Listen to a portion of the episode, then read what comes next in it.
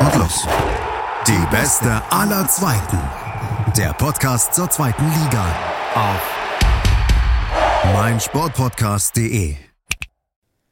Hallo und herzlich willkommen zu einer neuen Ausgabe, die beste aller Zweiten auf meinsportpodcast.de und natürlich auch überall, wo es Podcasts gibt. Und ja, sorry an der Stelle, ich weiß, letzte Woche gab es keine Folge. Ich war mitten im Umzugsstress und von dem her, da kam es dann zu kurz und ich dachte mir, wenn ich jetzt am Freitag noch einen Infopost äh, loslasse, wird es, glaube ich, noch peinlicher. Deshalb gab es einfach mal ähm, eine Folge um die Derby-Folge St. Pauli-Hamburg einfach auch mal zwei Wochen lang um auf sich wirken zu lassen. Jetzt wird es wieder ein bisschen aktueller, denn das Thema heute ist ganz klar der Tabellenkeller, denn da steigt am Freitagabend ähm, eine Partie, die sehr wegweisend sein wird für beide Mannschaften, die da unten drin feststecken.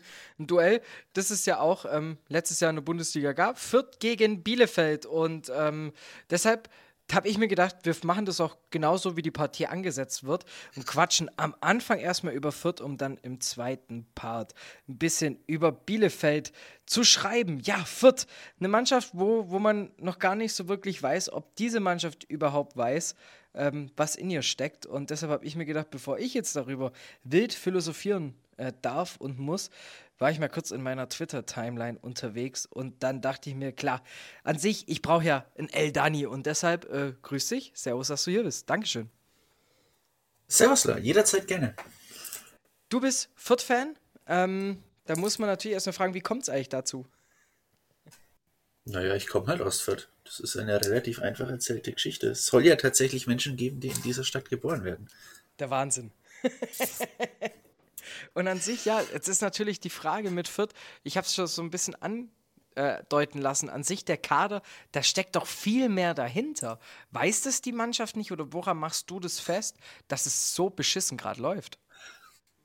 Äh, das ist eine gute Frage. Prinzipiell glaube ich schon, dass die Mannschaft das weiß. Ähm, ich denke, dass da sehr schnell nach dem Saisonstart, als man ja noch sehr gut Fußball gespielt hat, nur die aus unerfindlichen Gründen immer nicht die Spiele gewonnen hat, ist dann sehr schnell eine sehr große Verunsicherung in die Mannschaft gekommen, die ja auch durchaus die Situation aus dem letzten Jahr, wo man dann immer zehn Spiele ohne Sieg gewesen ist, noch in Erinnerung hat. Und ich glaube, dass dann sehr die mentale Komponente an der Geschichte durchgeschieden hat und dass die Mannschaft, so muss man das dann sagen, oftmals äh, mental gelähmt war und von Angst gelähmt war auch. Und dass man das den Spielen immer sehr angesehen hat. Es gab dann in den vielen Spielen gerade wenn man in Rückstand geraten ist, auch Phasen, wo man gedacht hat, wieso spielen sie nicht von Beginn an so? Und dann hat man ja auch oft Spiele ausgeglichen oder teilweise gedreht. Ich denke dann das Spiel gegen St. Pauli, wo man sehr schlecht gespielt hat, das Spiel gedreht hat, sehr gut gespielt und dann, als man geführt hat, wieder ein bisschen in die Angst verfallen ist, dann wieder den Ausgleich kassiert hat. Sodass ich glaube, dass die Mannschaft das prinzipiell weiß, aber mental immer wieder die Angst vor den Fehlern der letzten mittlerweile ja fast des letzten Jahres hat, das sich ja durchzieht seit äh, August 2021 in den ersten Bundesligaspielen. Vor allem dieses Jahr, also man hat ja irgendwie das Gefühl gehabt, es gab ein Spiel, wo man das alles vergessen hat, wo es dann auf einmal auch das Glück wieder, also das berüchtigte Kleeblatt vierblättrig war. Und zwar ähm, beim Spiel gegen Paderborn. Das war ein ganz anderes Viert. Das ist richtig. Ähm, wobei man dazu sagen muss, dass da die Taktik sich dann auch geändert hatte circa nach dem Spiel gegen Kaiserslautern, dass man ja unfassbar unglücklich verloren hat, hat der Trainer, das ist eine weitere Komponente, dann entschieden, einen etwas passiveren Fußball zu spielen, etwas abwartenderen. Und dann hatte man mit Paderborn natürlich einen Gegner, wo man das machen kann, weil Paderborn ja auch eine Mannschaft ist, die einerseits sehr schnell spielt und andererseits sehr gut spielt, das heißt, die davon ausgehen kann, das Spiel mehr oder weniger zu machen. Und die dann öfters in diese Falle von uns quasi gelaufen ist, dass wir relativ gut Fußball spielen können, was man ja von einer Mannschaft, die im Tabellenkeller steht, nicht so erwartet und dass wir dann dort eben mit gutem Fußball, mit schnellem Fußball vors Tor gekommen sind und ebenso dann tatsächlich den Tabellenführer besiegen konnten, was dann natürlich viele dachten das wahrscheinlich genauso wie du, ach, jetzt haben sie es das geschafft, jetzt fällt da was ab, bloß um dann halt relativ schnell später in anfolgenden Spielen wieder die gleichen Fehler und das gleiche Gesicht zu zeigen.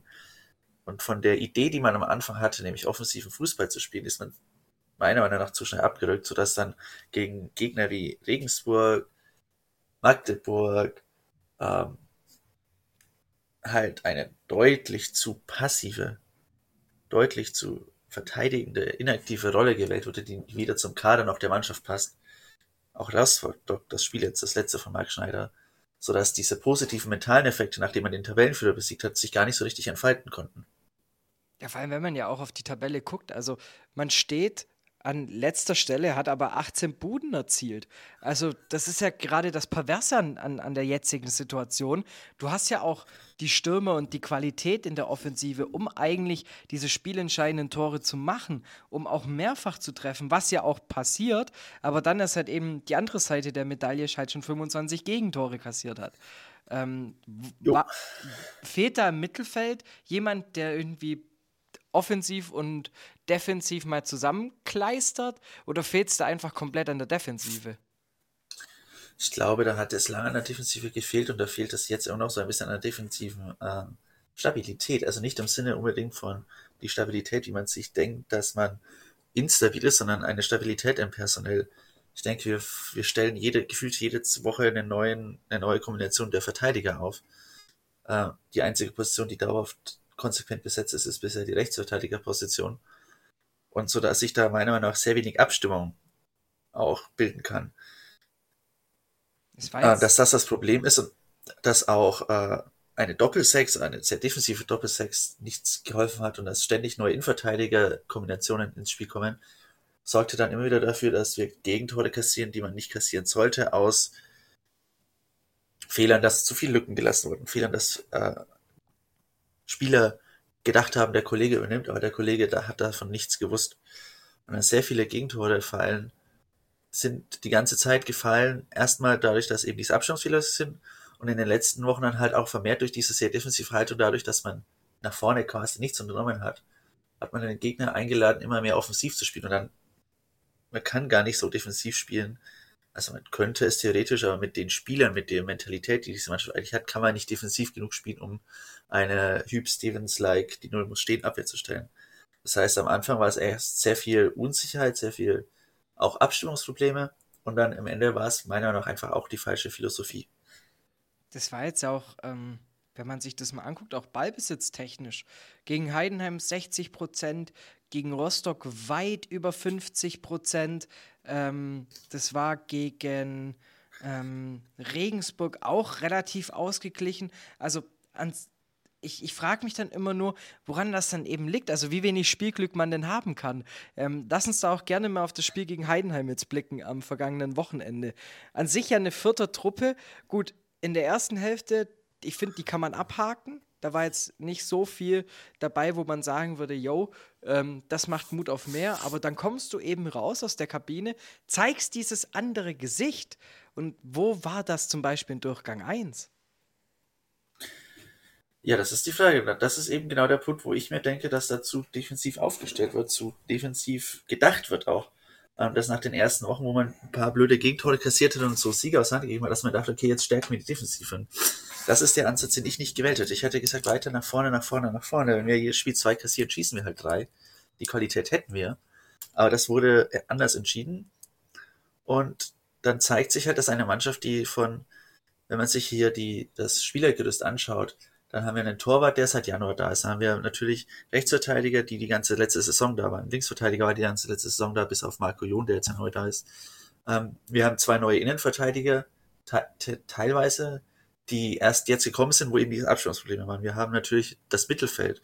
Ähm, Tillman, Green, Christiansen, Raschel, Griesbeck, die waren alle letztes Jahr schon da. Duziak genauso, Rigota ebenso. Das heißt, das sind Spieler, die haben jetzt seit über einem Jahr kriegen die gefühlt jede Woche äh, vier Buden reingeschenkt in der ersten Liga und sollen dann plötzlich äh, selbstbewusst defensiv Fußball spielen und das funktioniert eben nicht. Und ich glaube, das merkt man dann auch sehr, sehr oft in solchen Situationen, wenn es noch nicht 0-1 steht und dann natürlich auch, sobald es 0-1 steht, dass man die Angst hat, erst was falsch zu machen, dann, dass man trotzdem natürlich was falsch macht, weil wenn ich von Angst getrieben bin, etwas falsch zu machen, werde ich etwas falsch machen. Und wenn es dann passiert ist, dass ich was falsch gemacht habe, dann passiert halt genau das, dass man sagt, okay, jetzt habe ich schon wieder falsch gemacht und dann schießt man sich solche Böcke. Ich weiß nicht, wer von, du hast es bestimmt gesehen, wer von den Zusehenden das 2-0 gesehen hat, wo der Torwart dem gegnerischen Stürmer den Ball quasi zufaustet, weil er Angst mhm. hat, dass der Ball, dass er einen Fehler macht. und wo der Innenverteidiger unterm Ball durchspringt und sowas passiert dann halt genau aus dieser Angst heraus. Und wenn man die Mannschaft nicht auf ihre Stärken sich äh, konzentrieren lässt, nämlich das Fußballspiel, das ja durchaus auch funktioniert hat und dass man ja an den Ballbesitzquoten auch sieht, dass die Mannschaft das kann, dann passiert eben genau sowas. Und dann ist das natürlich in den Einzelspielen oft fehlendes Spielglück, aber ist auch ein systematisches Problem einfach. Und da hoffe ich sehr, dass dann dass in der Zukunft mit einem neuen äh, Trainer, mit einer neuen Philosophie das besser werden kann. War jetzt ja auch schon am Wochenende in Heidenheim zu Gast, Zorniger, der ja übernehmen wird. Ähm, und natürlich, er muss es aus den Köpfen rausbekommen, weil wie du sagst, euer Keeper vor dem 2-0 von Kleindienst, ähm, da wo sich ganz Fußball Deutschland fragt, lass doch den Ball einfach ins Aus. also das war ja, das war ja komplett skurril, weil im Endeffekt na, mit der ersten Aktion im Nachfassen gar kein Problem, aber dann faust den zur Not einfach übers Tribünendach. Und da merkt man, das sind gerade so Indikatoren, wo man dann natürlich auch sieht, hey, Selbstvertrauen ist relativ weit unten. Aber ich möchte gar nicht so viel auf ähm, jetzt hier auf dieses äh, mal da ein Torwartfehler, weil das passiert jeder Mannschaft. In, das kann in jedem Spiel passieren. Ich finde es was mich nur interessieren würde, wie du auch dann gerade in Durchgang 2 dieses Spiel gesehen hast, weil ähm, ich denke mal aus vierter Sicht extrem unglücklich, der Handelfmeter. Ähm, War es für dich ein Handspiel? Nein. Gehe ich mit? Gehe ich voll und ganz mit. Aber ich, ich bin mir nicht sicher, wie es die Regeln hergeben. Äh, ich glaube, die Regeln geben es her, aber so, also, wo ich denke, dass ich ganz Fußball, also Fußball Deutschland ist viel gesagt beim Spiel Fürth gegen Heidenheim, was gefühlte zehn Leute gesehen haben. Aber wo sich bei ähnlichen Situationen wahrscheinlich die meisten einig sind, dass sowas kein Elfmeter sein sollte. Aber trotzdem hat ja die Mannschaft nicht aufgegeben. Also es wurde ja an sich geglaubt. Es gab ja noch die, die, den Lattenknaller kurz vor Schluss. Ähm, viele Aktionen, wo man eigentlich bis kurz vorm 16 auch schön kombiniert hatte. Ähm, fehlt da vielleicht einfach nochmal Marke 2 Hirgota, weil sein Treffer ja zum Beispiel auch ähm, so im Halbliegen fallen, ähm, schön ins lange Eck. Also, die, ja, ich, ich komme wieder nur zurück, die Qualität wäre ja da. Ich drehe mich im Kreis. ja, nee, glaube ich tatsächlich nicht. In dem Fall denke ich, dass es in Halbzeit 2, wenn du dann 3-1 führst und du bist der erste Hälfte Heidenheim, die sind ja nicht zu Recht Vierte. Die haben ja bisher nur zwölf Tore in der Liga kassiert. Das hat ja, ich meine, keine andere Mannschaft ist auch nur ansatzweise so gut. Ich glaube, Paderborn und Darmstadt sind ähnlich gut. Der HSV bestimmt auch, wobei die ja jetzt auch wieder kassiert haben von Magdeburg 3. Ähm, ansonsten denke ich, wenn du nur, wenn du so gut bist, dann als erster Zeitner, dann, dann schießt du da auch als verunsichertes Tabellenschlusslicht keine weiteren Tore. Da würde ich jetzt nicht allzu viel Wert drauf legen. Ich denke, du hast durchaus recht, dass da, dass ich gesehen habe, dass auch Alex Zorniger gesehen haben wird dass auch viele andere Fans gesehen haben, dass, dass die Mannschaft das ja kann. Chancen rausspielen, selbst gegen so eine Top-Mannschaft. Ballbesitz, Fußball spielen, Kombination spielen. Und dass das das was ist, was gegen eine Mannschaft wie Arminia Bielefeld, die, die äh, du wirst es ja noch gleich weiter besprechen, auch mental durchaus am Boden liegt, die auch über 20 Tore schon kassiert hat, die auch gefühlt nur aufs Maul kriegt. Dass das gegen so eine Mannschaft ja dann deutlich besser klappen sollte und dass das dann das ist, weißt du, wo wir in die Zukunft schauen. Ich meine, klar, kann man jetzt sehr viel über das Spiel gegen Heidenheim reden, aber das war ja mit einem Interimstrainer und mit einer sehr verunsicherten Mannschaft. Und wenn man in die Zukunft schaut, glaube ich schon, dass das eine Sache ist, die der Mannschaft Mut geben sollte. Und dass, wenn ich jetzt auf Bielefeld schaue, wenn ich mich an diese zweite Halbzeit natürlich erinnere, wenn ich mich an andere Halbzeiten schon erinnere, die wir gespielt haben, dass mir das durchaus Mut macht, dass das eine Mannschaft ist, die das kann, und wo jetzt die ganze Stadt quasi, das, der ganze Verein darauf hofft, dass es ein Trainer ist, der dieser Mannschaft, diese Mannschaft aufweckt und ihr zeigt, dass sie es kann, ihr sagt, dass sie es kann und dass er ihr einen Weg mitgibt, wie sie es zeigen kann. Gut, dass du mir direkt die Brücke gerade geschlagen hast zum Spiel am Freitagabend. Ähm, was, also warum gewinnt Fürth dieses Spiel? Weil wir besser sind kurze Antwort, klar. Vielleicht als Tabellenletztes eine ziemlich äh, eingebildete Antwort, das ist mir schon klar. Wenn wir das Spiel 4-0 verlieren, dann werde ich, werden meine Menschen voller Bielefeld-Fans sein, von wegen, ha, ihr seid besser. Aber ich glaube schon, dass wir als Mannschaft aktuell besser sind als Arminia Bielefeld ähm, und auch als gefühlte sieben andere Mannschaften in dieser Liga da unten. Aber das ist ja erstmal Nebensache. Ja, ich glaube auch, ja, ja, klar. Ich meine, selbst wenn ich hier anschaue, Hannover 96, die ganzen Mannschaften, äh, Fortuna Düsseldorf, Holstein Kiel, Kaiserslautern, die da im oberen Drittel sind, da waren wir in den Spielen gegen die die deutlich bessere Mannschaft und haben aber halt keines dieser Spiele gewonnen. Was wiederum die Misere der Spielzeit auszeichnet. Aber das soll jetzt ja gar nicht so klingen, weil dieser zweiten Liga, wir kennen sie alle, zählt individuelle Qualität nicht so viel, da kommt es darauf an, wie du als Mannschaft spielst. Und das ist eben unsere große Schwäche. Aber ich glaube, dass mit Alex Zorniger jemand dabei ist, der diese Mannschaft auch erstmal auf kurze Sicht aufwecken kann. Ich halte ziemlich viel von ihm. Ich muss ja zugeben, er war nicht mal unbedingt meine Wunschlösung. Ich hätte mir ein bisschen mehr Hannes Wolf erwünscht. Aber ich glaube, ich bin auch mit Alex Sonniger sehr zufrieden und mit den Aussagen, die er hat, dass er sehr viel auf Pressing gehen will, sehr viel auch auf dann, das kennt man ja von ihm auch mit dem äh, offensiven Fußball, dass das zu der Mannschaft passt. Während ich von äh, vom Kollegen Scherning in Bielefeld relativ wenig halte, um jetzt auch mal ehrlich zu sein. Und auch von, der, von dem, was ich von denen gesehen habe, bisher relativ wenig halte. Natürlich jetzt die Frage, das wird dein nächster Gast dir deutlich besser beantworten können. Da werde ich dann auch sehr gespannt zuhören, wenn die Folge einmal raus ist, wie die Taktik bei Bielefeld so ist. Ich habe keine Spiele, kaum Spiele von Bielefeld über volle Distanz gesehen, meistens in der Konferenz. Und wie die Mannschaft so zusammengebaut ist. Aber ich bin da tendenziell eher optimistisch, dass wir zu Hause vor eigenem Publikum Freitagabend dieses Spiel gewinnen werden. Und äh, bin auch ehrlich, das ist auch so ein bisschen Zweckoptimismus, weil so langsam musst du Spiele gewinnen, sonst geht dir der Kontakt ein bisschen flöten. Und das wäre natürlich fatal, wenn du jetzt, du musst jetzt halt aus unserer Perspektive aus den nächsten vier Spielen jetzt noch in diesem Jahr zu spielen sind vor der zwei Monatspause, um die ich ja Gott dankbar bin, weil ja dann Alex Zorniger sehr viel von seiner Idee implementieren kann in diesen zwei Monaten. Musst du halt in dieser äh, jetzt noch mindestens vier, fünf Punkte holen, damit du wenn, wenn dann die zweite Saisonhälfte angehst, nicht mit vier, fünf Punkten Rückstand in die Saisonhälfte reingehst. Ich glaube mal, die jetzigen drei Punkte wären auf jeden Fall die wichtigsten, die du bisher sammeln kannst. Ähm, weil je Definitiv. nachdem, wie natürlich jetzt auch die anderen Begegnungen ausgehen, da ist natürlich noch Sandhausen mit unten drin, da hast du mit Magdeburg eine Mannschaft, ähm, die jetzt ja gegen Heidenheim gefordert ist. Heißt, du hast du hast die Chance, dich erstmal sogar wieder auf das rettende Ufer hochzuschieben, auf Rang 15 mit einem Sieg. Natürlich brauchst du dafür das Glück, hast nicht in der eigenen Hand, aber du könntest natürlich für den Kopf erstmal was extrem Wichtiges bewirken. Du hast die Taktik angesprochen, Definitiv. da möchte ich auch noch ganz kurz mit drauf eingehen, weil jetzt gegen Heidenheim mit Interimstrainer wurde mit Raute gespielt. Ähm, sonst spielt Fürth auch sehr gerne mal im 4-2-3-1. Ähm, ich bin ehrlich, ich fand die Raute jetzt gar nicht so schlecht. Also ich fand es wahrscheinlich auch wieder Personalnot gedrungen, dass sich Griesbeck immer wieder in die Innenverteidigung hat fallen lassen müssen und ja auch nominell aufgestellt war als Innenverteidiger. Ähm, aber ich finde, vielleicht ist genau gerade das so darauf, wo äh, Fürth ja vielleicht auch so ein bisschen bauen muss, auf taktische Variabili Variabilität. So rum heißt es richtig. ja, definitiv. Ich muss dann auch dazu sagen, ich weiß nicht, wie die taktischen Formationen von Alex Sonniger bisher waren.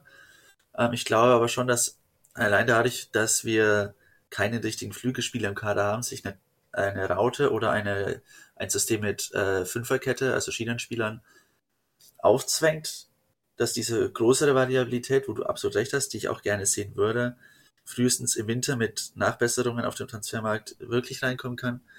Aber ich denke auch tatsächlich, dass wir eine Raute sehen werden, alleine aus dem Grund, dass erstens natürlich eine Raute für Pressing-System hervorragend funktioniert du kannst da easily äh, eine, eine doppelte drei, äh, Dreier Pressingkette aufziehen, theoretisch auch äh, mit einer Zwei- und einer Vierer Pressingkette. Also das hat ja in der Aufstiegssaison von Fürth mit der Raute und dem Pressing auch hervorragend funktioniert. Nicht umsonst spielen ja einige sehr mit dem Pressing gut vertraute Mannschaften auch die Raute.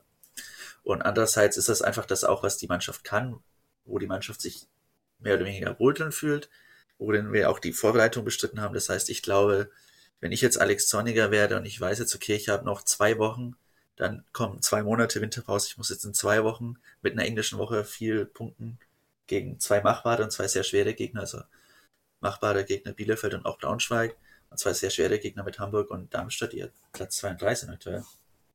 Äh, Platz 1 und 3, Entschuldigung. Dann ist das, denke ich, was, wo ich jetzt als Zorniger sagen würde, ich verändere nicht viel taktisch, sondern schaue, dass ich viel in die Köpfe der Mannschaft reinkomme, weil taktisch wird demnächst noch deutlich mehr Zeit sein und ich denke, sollten wir zu einem späteren Zeitpunkt der Saison nochmal reden, würde ich wahrscheinlich deutlich mehr sagen, dass Zornigers Handschrift auch taktisch sichtbar ist, aber ich denke, jetzt wird erstmal Zornigers mentale Fähigkeit gefragt sein. Kurze Frage, kurze Antwort. Wer macht das Spiel am Freitag? Ja.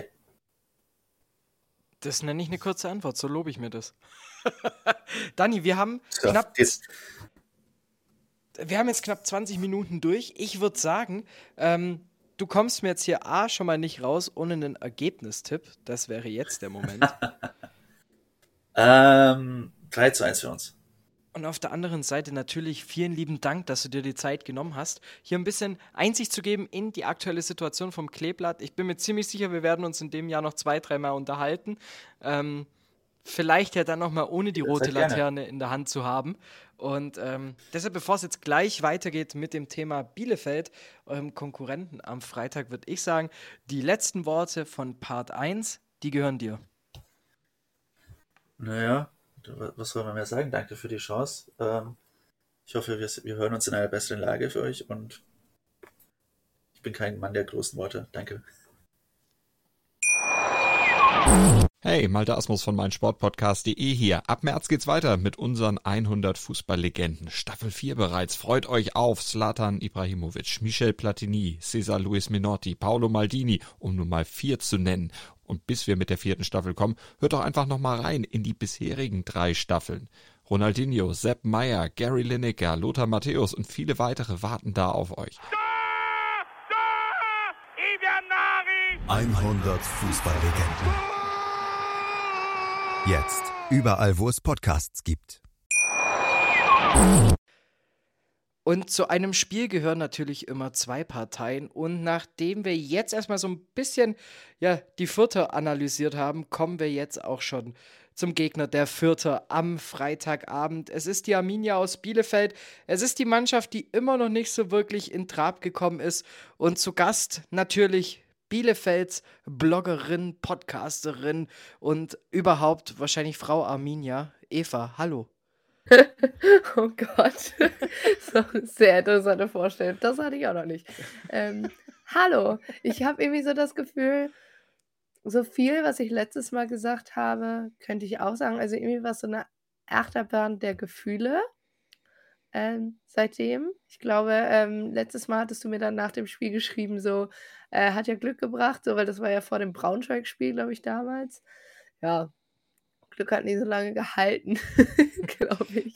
Bi ähm, gegen Kiel gab es dann ja immerhin nochmal ähm, dreifache Punktausbeute und vor allem letzte Woche beim FC St. Pauli, die ja nach einem Derby-Sieg extrem motiviert und engagiert ja auch an die Sache rangegangen sind. Aber man muss auch sagen, ähm, Bielefeld einfach in Durchgang 2 extrem cool und abgezockt.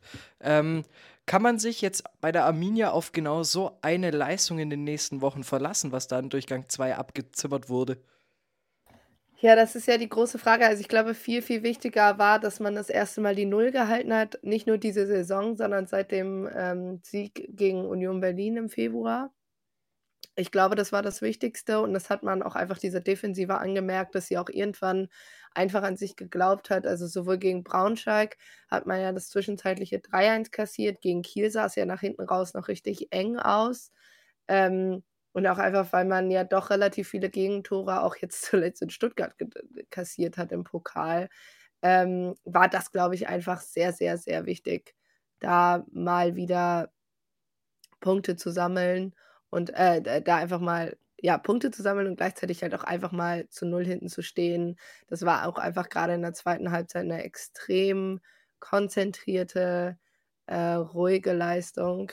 Ähm, und das war, glaube ich, sehr, sehr wichtig. Und dann hat es mich natürlich auch enorm für Jenny Serra gefreut, äh, wo alle vorm Spiel meinen, oh ja, endlich ist Klos wieder da so. Und Klos dann irgendwie 60 Minuten einfach ne, vorne so ein bisschen die, die Gegenspieler müde äh, gespielt hat, könnte man sagen. Und Serra dann aber auch reinkam und einfach direkt Impact hatte und jetzt mit, mit Robin Hack einfach Top-Torschütze ist. Ich meine, es ist immer noch relativ wenig, aber ähm, ich glaube, das kann der Mannschaft nur helfen, weil man auch so das erste Mal auch wieder so ein bisschen das Gefühl hat, da steht halt wirklich eine Mannschaft auf dem Platz. Ähm, du hattest endlich mal wieder, das habe ich glaube ich das letzte Mal schon kritisiert, dass einfach der, äh, die Passquote viel zu niedrig ist. Und das war in diesem Spiel zumindest schon mal ein bisschen besser. Du hattest endlich mal einen Innenverteidiger da, der über 90 Prozent war mit Andrade. Ich glaube, Hüsing hatte auch 89.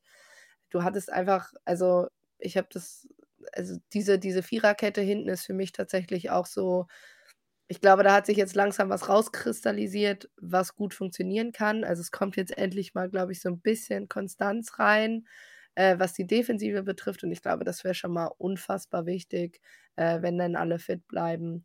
Und natürlich ist aber auch klar, das sagen aber auch Mannschaft, das sagen Fans, natürlich ist dieser Sieg auch wieder eher weniger wert, wenn du gegen Fürth nichts holst, weil das hat haben halt auch die Ergebnisse vom Wochenende gezeigt. Ähm, wenn, also dir bringt alleine einen Sieg nichts. Ne? Es gibt halt dann noch Vereine wie Magdeburg, die dann auch gerne mal unerwartet 3-2 in Hamburg gewinnen. Also du kannst dich da halt einfach nicht drauf ausruhen. Und diese letzten vier Spiele vor der Winterpause äh, werden einfach nochmal enorm wichtig. Und ich glaube, da, ähm, da vor allem eben die Spiele gegen Fürth und Magdeburg, die das dann hinterher so ein bisschen einrahmen, ähm, sind da wirklich die, wo du auf jeden Fall drei Punkte holen musst in beiden Spielen. Ja, vor allem, wie du schon gesagt hast, ähm, alles nur halb so viel wert, wenn du jetzt eben gegen den direkten Konkurrenten einfach wieder Punkte liegen lässt, in so einem klassischen, ich hasse dieses Wort, Sechs-Punkte-Spiel. Ähm, Du hast die Defensive angesprochen. Ähm, mit DFB-Pokal waren es vor dem 2 zu 0 Sieg gegen St. Pauli, ich glaube, 14 Gegentore in vier Spielen. Ähm, ist es dann jetzt auch so eine Kopfsache, ähm, einfach auch mal nach so einer wirklich halben Klatsche im Pokal dann einfach auch am Wochenende wieder zurückzukommen und dann eben auch defensiv mal gut zu stehen? Ist es dann noch was, was so Nährboden gibt für die nächsten Wochen? Ja, ich glaube auf jeden Fall ist halt immer wichtig, ähm, da einfach auch nach der vielen Kritik, also ich meine, es, es waren ja auch echt viele Leute im Stadion. Ich meine, das ist nicht selbstverständlich, dass wenn du 18. bist, du hast gerade äh, auswärts richtig, eine richtig hohe Klatsche kassiert. Davor die Wochen eigentlich auch nicht wirklich gut gespielt, sowohl zu Hause als auch auswärts. Auswärts seit äh, Januar auch nicht mehr gewonnen und du hast trotzdem immer mindestens so 300 Leute, die dich überall hin begleiten. Dann ist es nicht selbstverständlich, dass da über 22.000, gut davon dann glaube ich irgendwie nochmal, boah, keine Ahnung, 1000, 1500, 2000 aus, aus äh, Hamburg ähm, dass das einfach nicht selbstverständlich ist, dass da so viele Leute kommen. Und ich glaube, ähm, das war so ein bisschen, also es war noch keine Versöhnung, sondern das war ein, ihr habt von uns gefordert, dass wir kämpfen und dass wir wollten auch selber uns was beweisen. Und ich glaube, das hat, da war das Verständnis dann zwischen Verein und Fans äh, oder Verein, Mannschaft auf dem Platz und Fans auf den Rängen auch sehr gut ähm, weil man dann eben auch nach dem Spiel gesehen hat, da wurde jetzt nicht groß gefeiert, ähm, einfach um klarzumachen, so Leute, es gibt dann halt einfach ähm, so, das ist, wir haben, hatten das jetzt schon zweimal diese Saison, dass wir dachten, jetzt wird es besser.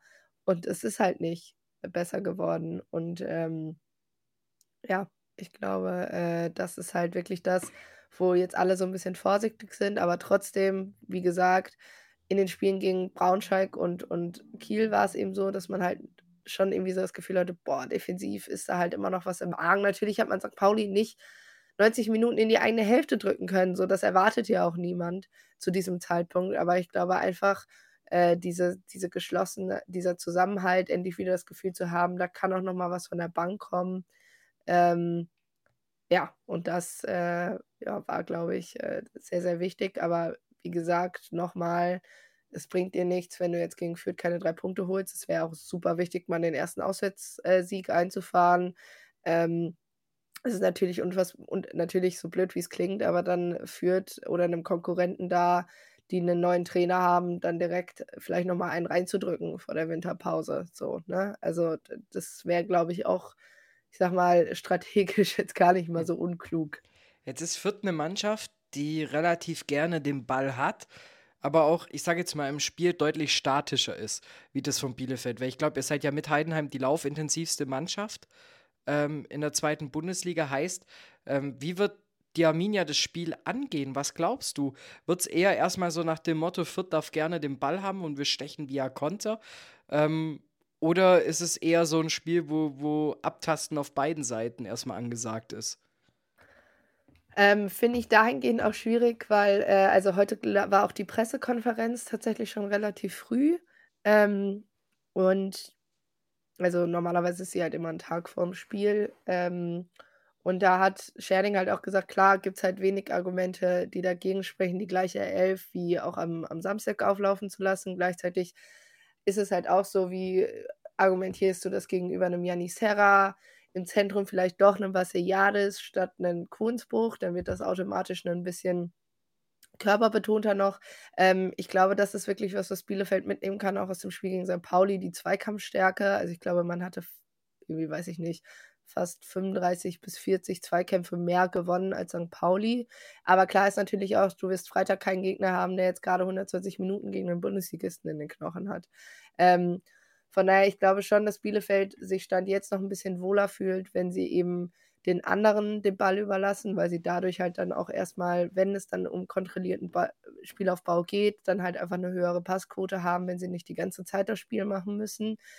Klar ist aber auch, dass natürlich nicht ähm, da 90 Minuten lang die Devise ein langer Ball nach vorne sein kann. Aber ich glaube halt schon, dass man gerade dieses, dieses Umschaltspiel ist ja eigentlich das, was Scherning auch so ein bisschen mitgebracht hat, was ja unter anderem gegen Braunschweig auch gut funktioniert hat, gegen Kiel und halt eben jetzt auch gerade beim 1-0 ähm, gegen St. Pauli. Und ich glaube halt schon, dass es, äh, dass das jetzt bis zur Winterpause erstmal der Plan sein wird. Ähm, und dann, dass man sich dann in der Winterpause gegebenenfalls oder mit hoffentlich dann zum Teil auch nochmal neuem Personal an der einen oder anderen Ecke da einfach ähm, ja, sich dann nochmal äh, reinkämpft. Und ähm, ich glaube, ja.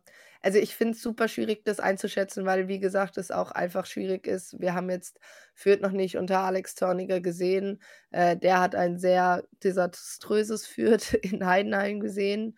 Ähm, aber ich meine, das ist auch das Fürth, was halt den, einen sehr, sehr schlechten Tag vom SC Paderborn ausgenutzt hat und da gewonnen hat. So, man wird da halt vor allem auf die selber dann darauf achten müssen, dass die nicht zu, zu vielen Standardsituationen kommen.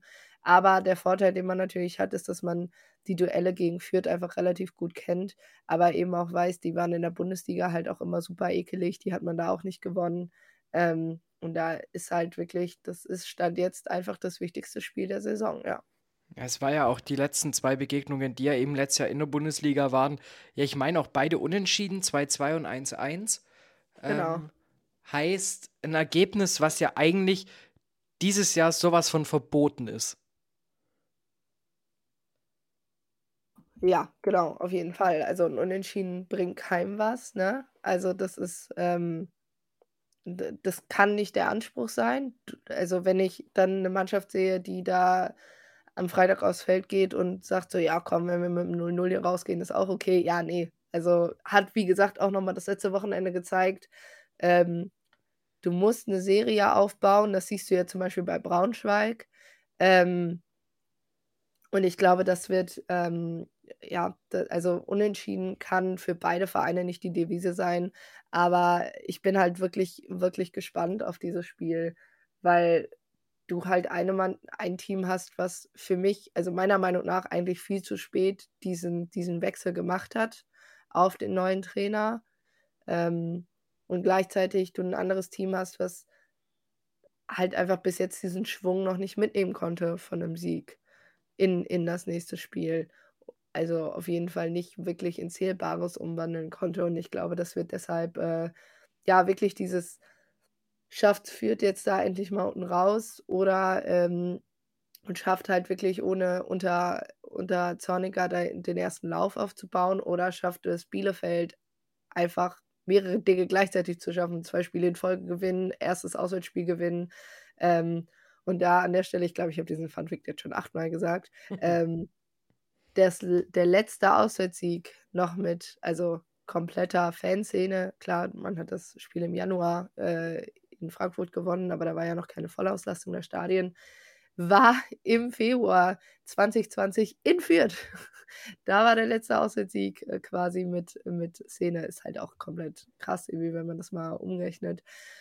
Aber ja, und das ähm, wird man äh, jetzt sehen, wer da irgendwie die, die, die Serie oder gewisse Dinge einfach brechen kann. Jetzt ist natürlich auch ähm, zwei Dinge, die du angesprochen hast. Zum einen Personal, was eventuell dann in der Restrunde kommt. Darüber würde ich gegen Ende gerne nochmal kurz sprechen. Ähm, vorher kurz reinschauen, du hast die Personalie schon gelernt äh, mit Klos. Jetzt ist natürlich die große Frage, kann er spielen überhaupt? Ja, kann er. Also laut Scherning war er halt einfach nach 60 Minuten durch. Ne? War halt einfach das erste Spiel, das er seit dem Darmstadt-Spiel dann gemacht hat. Ähm, also ich glaube schon, dass der spielen kann. Ähm, und ich glaube auch einfach, dass ähm, ja, das einfach ein, äh, auf jeden Fall eine Option ist. Wie gesagt, ähm, machst du es halt wie gegen, gegen St. Pauli, lässt du Kloster erstmal 50, 60 Minuten Gegner beackern. Klos kennt halt auch einfach Fürth so. Ich glaube, es ist auch, der mit hat, glaube ich, gegen Fürth mit so seine meisten Tore geschossen oder so. Ähm, aber klar, ne, also ich würde mich halt dann am Endeffekt nicht zu sehr, so blöd wie es klingt, aber der, an der Personale Klos oder Serra aufhängen. Es ist halt wichtig, dass der Rest des Kaders meiner Meinung nach so wenig Veränderung oder das, der Startelf so wenig Veränderung wie möglich hat. Ähm, einfach um da halt wirklich langsam mal eine A11 zu finden, weil das hat bis jetzt noch nicht geklappt. Ich habe schon gesagt, ähm, Defensive steht für mich. Äh, für mich steht auch ganz, ganz klar Lepenica im Zentrum und vorne, ob du dann da Hack, Tchaikovsky und Okugawa hast. Ähm, ich würde Okugawa auf jeden Fall auch vor Lasme setzen. Also ich habe auch schon anderes gesehen. Ähm, aber äh, ja, also so, ich würde halt wirklich schauen, dass ich es auf so wenig Positionen wie möglich verändere, auch einfach um ja, da der, da den Leuten die, das Signal zu geben, so, yo, ich vertraue euch ähm, und mach dir das jetzt erstmal, oh, ohne gleichzeitig zu sagen, ja, äh, ich sage jetzt hier ohne Plan einfach, ja, die haben letzte Woche drei Punkte geholt, äh, kein Bock, mich mit dem Gegner zu beschäftigen, ihr spielt alle gleich nochmal. Also ich glaube, den, das Feingefühl muss, ähm, äh, ja, muss, muss Scherning da besitzen und da bin ich mal gespannt, ob er da die Balance schafft. Das war eine andere Frage. Da kommen wir gleich noch zu. Das eine will ich nämlich noch gegen Ende schieben. Eine andere äh, Personalie noch, äh, wo auch noch bei mir ein Fragezeichen mir einfach mal, ich mir in den Notizen gemacht habe, ist Klünter. Ähm, wird, ist er fit? Also da hieß es dann irgendwann muskuläre Probleme. Ist er eine Option? Weißt du da was?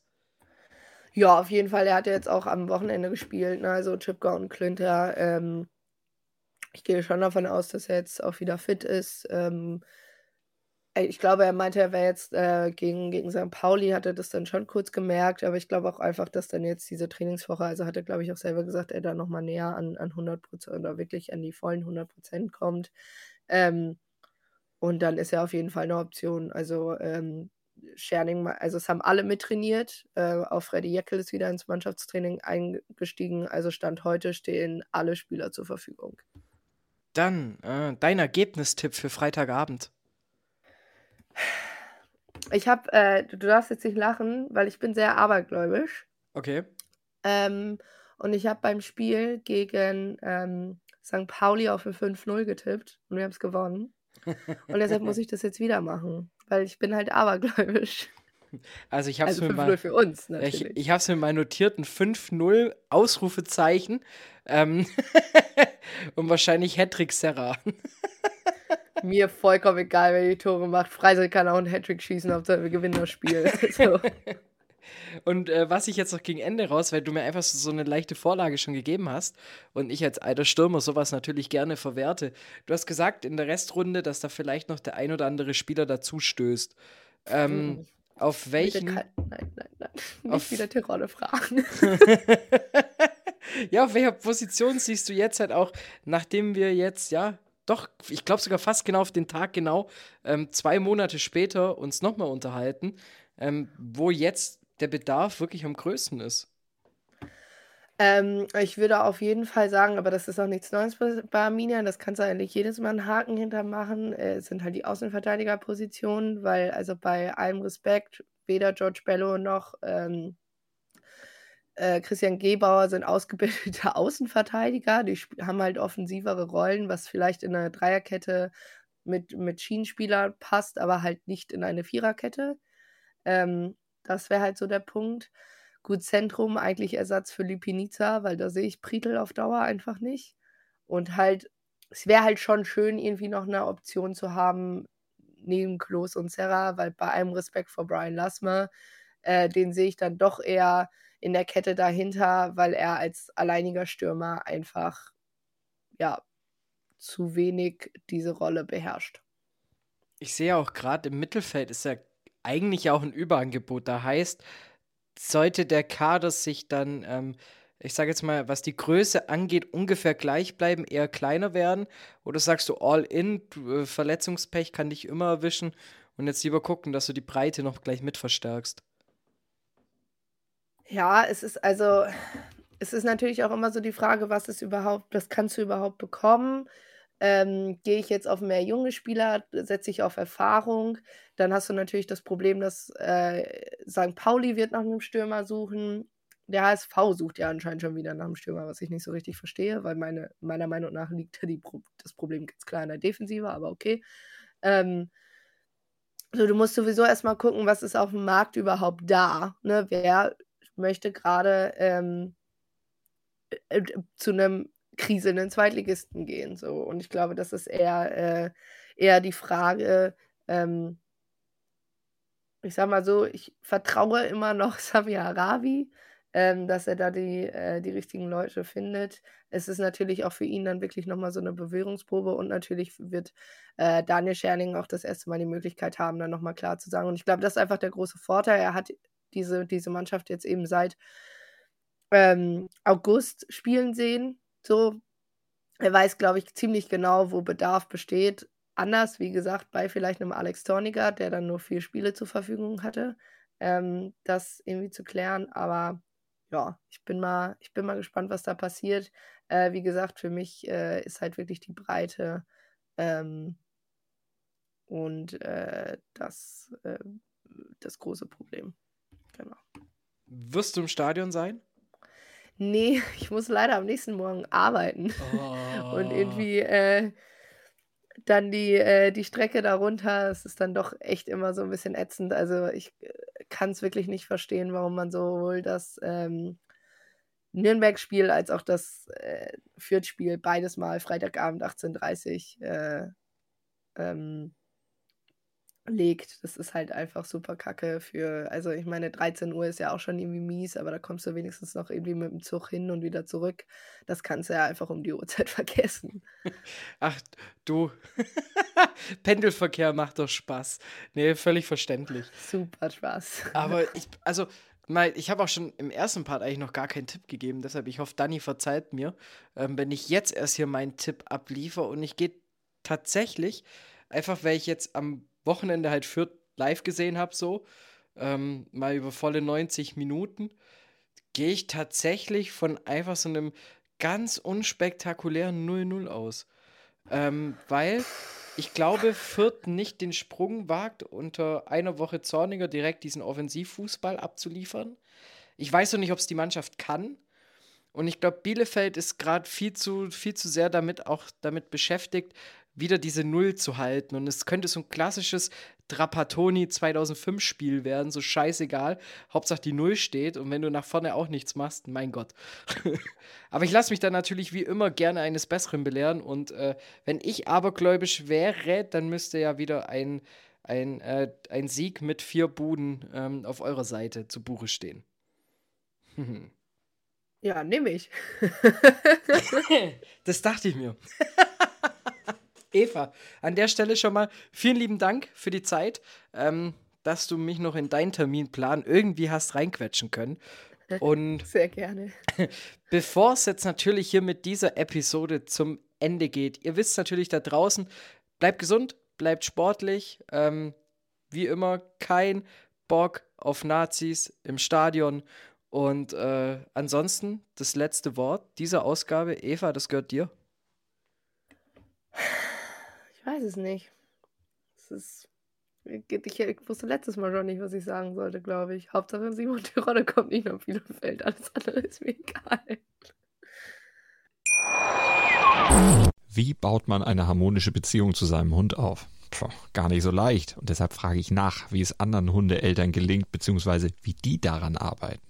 Bei Iswas Dog reden wir dann drüber. Alle 14 Tage neu mit mir, Malte Asmus und unserer Expertin für eine harmonische Mensch-Hund-Beziehung, Melanie Lippisch. Iswas Dog mit Malte Asmus. Überall, wo es Podcasts gibt.